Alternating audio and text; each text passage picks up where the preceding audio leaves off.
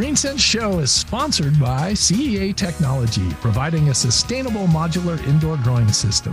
Visit ceatechn.com to learn more.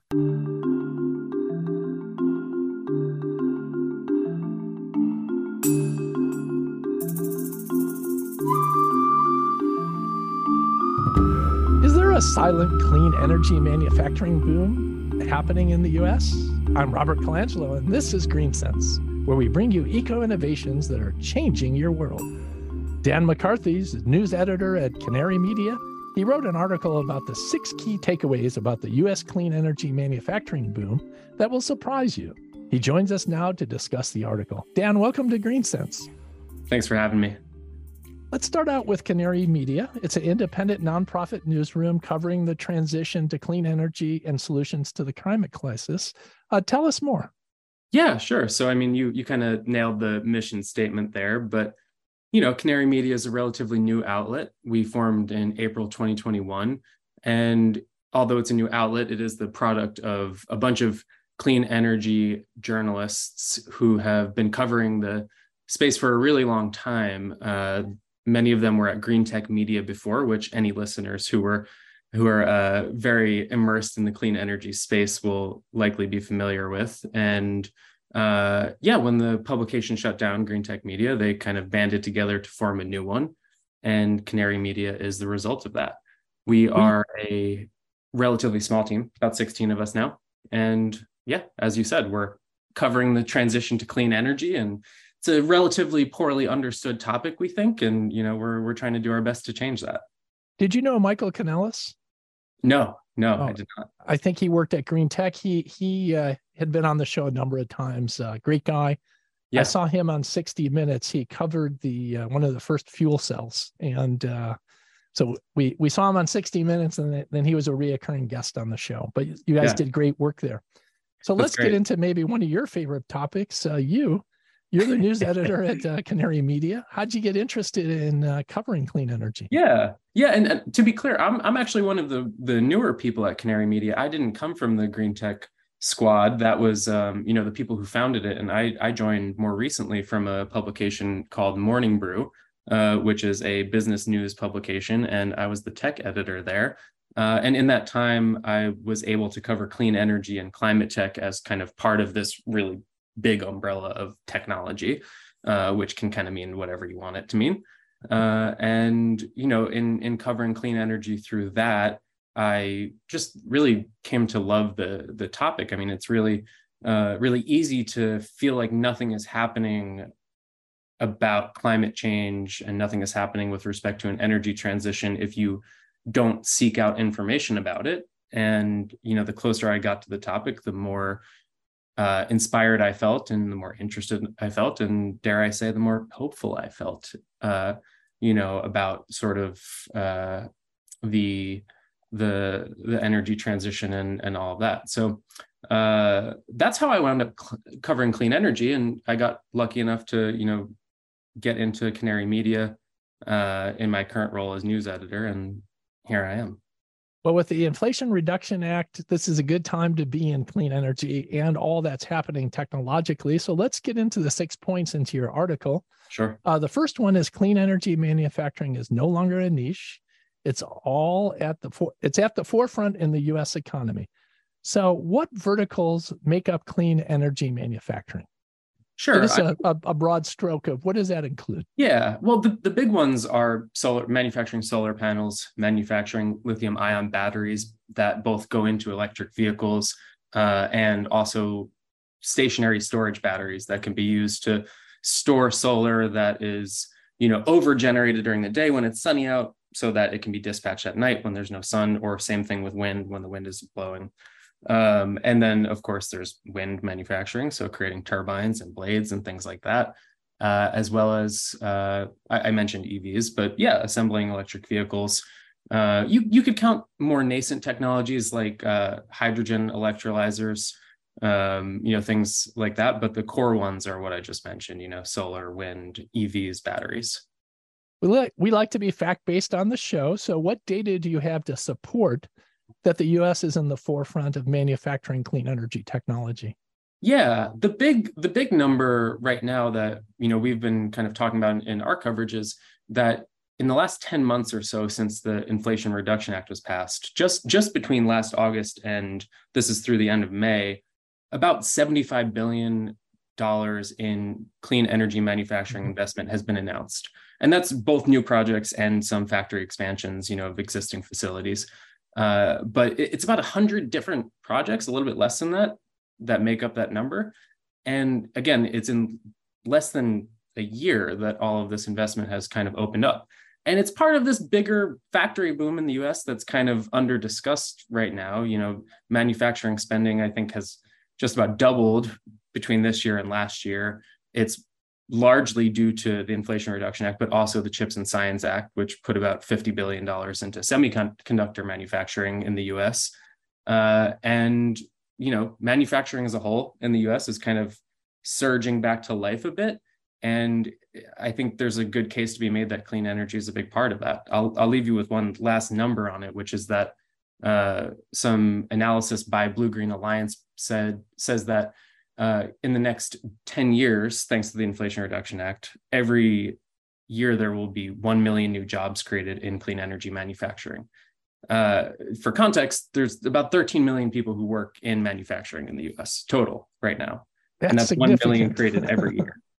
so almost 10%. It, yeah. And it's, you know, it's a, it's a forecast, right? So grain of salt, but even if they're off by half, it's still significant, right? So, uh, yeah, I think there's a great case to be made for it being right front and center.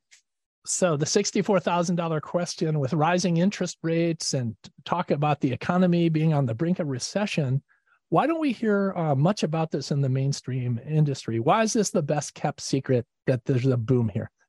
it's it's hard to say, um, you know, and, and we're doing our best to change sure. it at Canary. There's only 16 of you. that's right. There's only 16 of us, and that's including the business side. So it's you know we're we're a small group.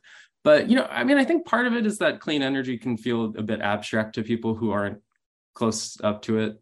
You know, not everyone has probably not you know the majority of people haven't been super close to an electric vehicle a solar panel you know they don't have the hands-on experience with it i think the energy system and utilities are also just generally kind of an abstract concept and that's where a lot of hmm. you know this stuff kind of resides um, it's it's hard you know I, I, don't quite i don't quite have a clear answer on it but it's definitely a problem and you would think the Biden administration would want to take all sorts of credit you, for this. You, you never would. hear much about this at all. You know, matter they, of fact, the Inflation Reduction Act has been out for a while, but I didn't even know if it was being administered. Well, you know, it's a it's a good point, and you know that I think there it's something like two thirds of Americans have heard of the Inflation Reduction Act, just just at least like heard the title but only like 20% of them know that there's anything in there that would have a benefit to them. Uh, and that was from a survey done earlier this year. So, and that's despite the fact that there's like all these tax credits inside of the Inflation Reduction Act that cover everything from getting new windows on your house that are more energy efficient to, uh, you know, helping you offset the cost of upgrading your uh, electrical panel to bigger things like you know putting solar on your roof. But the point point being people don't even know about the stuff that can directly benefit them as you know an individual homeowner or just general person out there living their life. Eh, they certainly don't know about the manufacturing boom because that's just like it's just another right. layer of abstraction on top of it. And it's it's a problem. Um, there, there, definitely is some mainstream coverage. You know new york times did a piece coincidentally i think like a week before we uh, published a bunch of our coverage on this topic that had the same essential thesis of you know climate loss spurring a bunch of investment in clean energy. But you know yeah i don't know. We're not the first to observe it but it, it certainly has not really broken through to the well general. hopefully will help uh, uh, uh, bring awareness to more. Let's yeah. get into point two. Uh, clean energy manufacturing is surging in the us the, but, but the country is far from self-sufficient what needs to be done to make the US self sufficient? And do we want to be self sufficient? Yeah, it's a it's a complicated question. I mean, if you ask Joe Manchin, the only who, for listeners who don't know, was the deciding vote in the Inflation Reduction Act, it would not have passed without him, and it didn't seem like it was going to pass for a while because of him, but it did. And if you ask him why he voted, he's going to tell you, you know, 100% of the reason was energy security, and he wants us to be able to get to a place that uh, you know we're producing all of the we're in control of our energy destiny basically. Um, so some people think it's very important some people think it's less important right? There's kind of the the two schools of thought on it. Um, but what will it mean for us to be self-sufficient? It kind of depends on how you define it right? You know if you mean 100% self-sufficient the us will have a lot more mines. The us will have a lot more refineries and processing plants the us will have a lot more factories which you know as we've said we're getting those. Um, and that's a really simplified picture right? But the point is it's not just factories right? We you need to mine the minerals that for instance for batteries and evs you need to mine the minerals that go into the battery you need to refine those minerals then you need to assemble them and you assemble them into all these different parts that then need to be assembled into the bigger part and then it might go into a car that, that also needs to be assembled right? So there's all these steps in the supply chain and it's a really wickedly complex thing to try and become completely self-sufficient and and probably not totally possible because we don't we simply like don't have the mineral reserves for some of the stuff that we need in the US alone. Recycling would help offset some of that and there's efforts at battery recycling that are really promising but um, you know realistically the US is not going to be 100% self-sufficient on clean energy but it can control more of its destiny. Um, and onshoring manufacturing is a big step toward that. Especially when geopolitics starts shifting from oil to different minerals and, and components of, of these uh, clean energy things. Th- those are the ones that we want to control. Uh, let's yeah. move on to the next one. The Inflation Reduction Act is reversing the year long slowdown in U.S. wind manufacturing. Uh, Dan, we could spend an entire show on the IRA and would be happy to have you back to discuss just that in detail. It's complex. And as you said, there's a lot into it. But let's uh, drill down into your point. How has the IR specifically assisted wind manufacturing, and what kind of companies are the beneficiaries?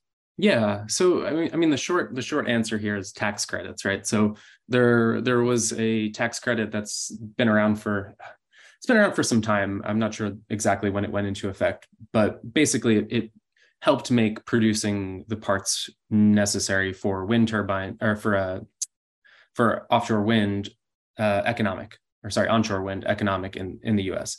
And those tax credits had lapsed before because the government just kind of just kind of let it lapse, and there was uncertainty about whether that was going to lapse again.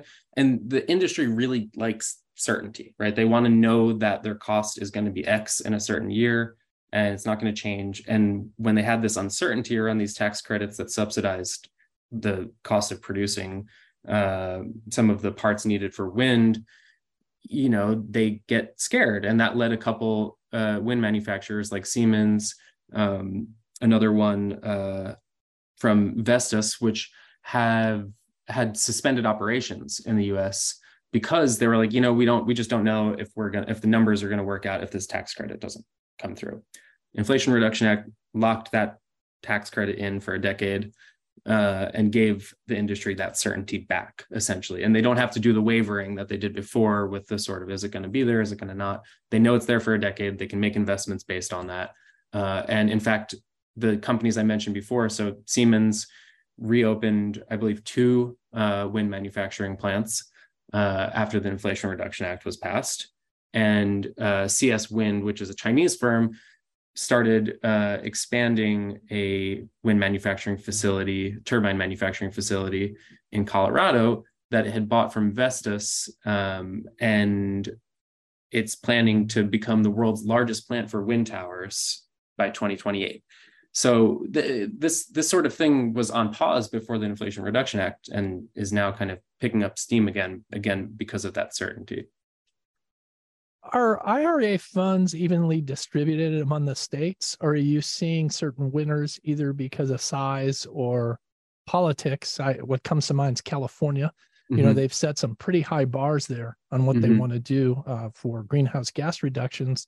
Are they getting a disproportional amount, or are there other states that are getting more? Yeah, I mean it's almost the complete opposite of what you would expect. So it's not it's not an even distribution, uh, and it's it, it, but the the it's disproportionate in favor of generally red states in the southeast. So Georgia. South Carolina, Tennessee, um, and North Carolina are some of the leading states. Georgia's Georgia and South Carolina are really the the two big ones, and Georgia by a, a, bigger shot. I think the number that we had was about 17 billion. Is you know how much of that uh, manufacturing investment they've received since the IRA, uh, which is by far the most of any state. And it's interesting, right? It does kind of. It, it's not the the kind of um, clean energy crusaders that are getting most of the money it's it's really these southeastern states that have you know I, environments that are perhaps a bit more business friendly which can be a bit of a euphemism for you know there's a little bit less labor power you know the unions are weaker down there especially with respect to ev manufa- uh, manufacturing and uh, you know, a lot of the investment that those states are getting is in electric vehicle and battery manufacturing for electric vehicles. It's really kind of an, a new automotive hotspot, and it just happens to be, you know, electrified. Uh, and yeah, I mean, these states also have really aggressively pursued some of these funds. They Georgia has a one has a person in their government who is dedicated to sort of drumming up business from South Korean firms. South Korean firms uh, South Korea is home to some of the largest battery makers in the world. There aren't that many ba- companies that can make batteries at a large scale, um, and South Korea has two of them. And you know, there's a person in Georgia's government who literally has kind of courted those companies to come and invest in the state, and they won. Well, plus, you have big utilities down there with big lobbying lobbying efforts like Duke Energy and Georgia mm-hmm. Power. Um, so you've actually answered the fourth point. The southeastern United States is emerging as a key hub for clean energy and manufacturing, and these are some of the reasons why. And it is yeah. counterintuitive because the South is predominantly a Republican-based uh, area, and uh, Dems have been pretty much supportive of these renewable energy programs. Uh, so has that flourished because of local policies, or more just good aggressive business? Yeah, I mean, I think the the understanding that that we have, and this is from some reporting that uh, Julian Spector, who's a senior reporter at Canary Media, uh, did for uh, on this topic, is is you know they they have a friendly business environment, like I said. You know, they've got kind of lower taxes, a little bit less labor power. They're core, they're putting together these huge incentive programs. You know, they're really they're really going out there and selling their state as a good place to do business uh, and companies liked what they saw. In the case of Georgia too, there's an interesting thing. They've got um, they've got a workforce training program called Quick Start. It's been in, been around since like the 60s, and essentially it's just you know, hey company, we will make sure that you don't have totally green employees if you come here. We'll do a little bit of the training for you will you know give you people who are yeah i didn't know what you meant by green. Green could be taken by the way yeah, yeah, good point. Good point. As in new to the field young right. unexperienced not yeah. environmentally motivated. Yes yes yes. That's true. I should i should be more precise in this context. But you know they they uh they essentially just do do a little bit of the work uh to train the companies. And and some some of the firms that have gone there have cited that as a reason as well. So well, your fifth point was about tax credits. And so, what makes tax credits Byzantine and why are they working for the clean energy industry? I mean, they're they're they're just really, really complex to administer. You know, it's it's not as cut and dried as every electric vehicle gets you know 30% off and you see that in your tax returns um, it's these are it's weird our, our, our climate laws being administered through the tax code basically right? So we've got these really um, contentious debates that are happening around every single clean energy tax credit pretty much about what exactly ought to qualify because pretty much every tax credit eligibility is predicated on some amount of made in america you know some threshold of made in america right? So for evs for instance you uh, in order for the electric vehicle to qualify for the tax credit, it needs to have some portion of its battery uh, battery components uh, assembled in the USA. It needs to have some portion of the minerals that come from the USA or free trade partners. So there are these stipulations that are just really debated because it, it goes down, it gets as granular as like, okay, 40% of the battery materials by 2026. 50% by 2027, right? So there's all this granularity that comes with it. And these things are just you know th- that's what the irs is working to figure out and the treasury is working to figure out and releasing kind of guidance on in a slow trickle uh, and it's just very complicated um, but why are they working the reason that they work is that they're subsidies. You know, at the end of the day, they might be complex to administer. Um, people figure might, it out. yeah, and they might not apply to every single person. They have some stipulations, but if you meet those stipulations, you get a lot of money back, right? So there's there's both tax credits for producers that make it cost less to produce clean energy products in the US um, and there are also tax credits on the consumer side, like the electric vehicle one. And those incentivize consumers to purchase clean, uh, you know, clean energy products that they may not have been able to afford previously or didn't, or that weren't cost competitive before. And that has the upstream effect of making it a little bit, making it make more economic sense for the producers to make the things. Uh, and again, all of those tax credits are contingent to some extent it varies it varies a lot varies year to year credit to credit but all of them are contingent to some extent on the thing in question being made in the us and you can see why that doesn't make the evening news right exactly exactly so your last point is none of this is going to succeed if the us doesn't quickly train a qualified workforce so the question i have is a lot of clean energy is new industry Mm-hmm. And there's not a lot of experience. So, who's going to train the trainers to train the new workers? it's a great question. I mean, I mentioned the Georgia Quick Start program before, which is one model that you know some states could take, and, and you can see states playing a role here in saying, uh, you know, if you, hey company, we want you to invest in a clean energy manufacturing facility here, we'll take some of the burden of training your employees off of you. That's what Georgia has done. Other states could follow um, and that's one route uh, i mean companies themselves can also do it right? Like they are the ones who have the manufacturing expertise in house and of course they do train people um, and it's going to be that's going to be one of the primary ways that it happens.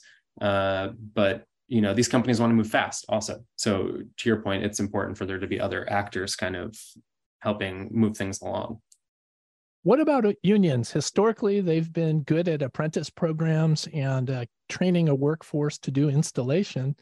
Is this a new way to uh, either reinvent themselves or to create an opportunity to create apprentice programs along clean energy manufacturing?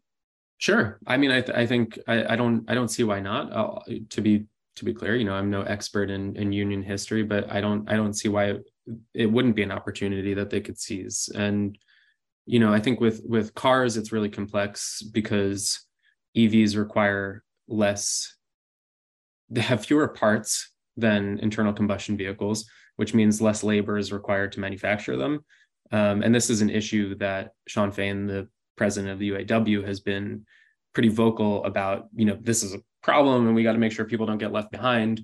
And so there's some complications with some of it right? Where you know that's still being negotiated especially on the automotive front um, but you know, for for unions like that, uh, IBEW, you know, electrical workers, sure. I mean, like we need we need a lot more electricians. That's not manufacturing exactly, but right. in order to put the stuff into practice after it's been made, we need so many more electricians. So that's what that's, I would think. The electric union could really be licking yeah. their chops here.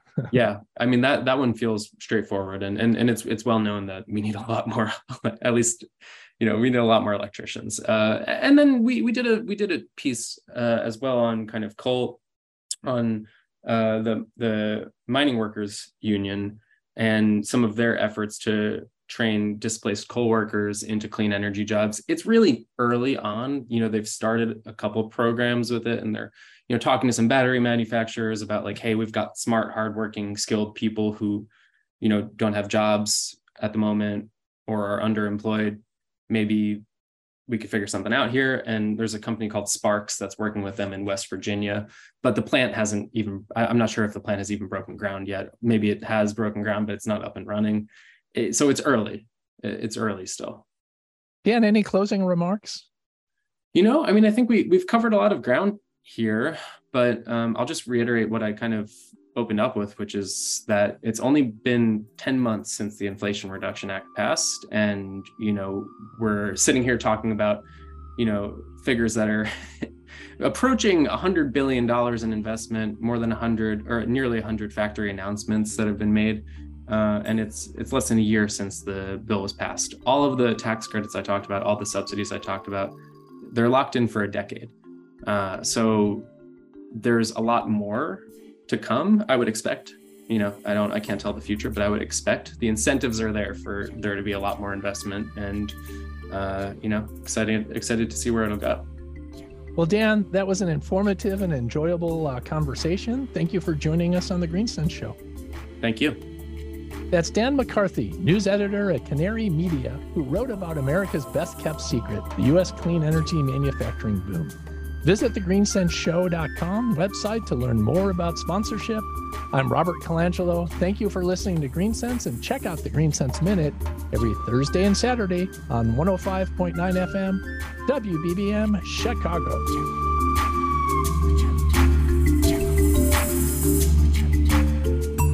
Greensense Show is sponsored by CEA Technology, providing a sustainable modular indoor growing system. Visit ceatechn.com to learn more.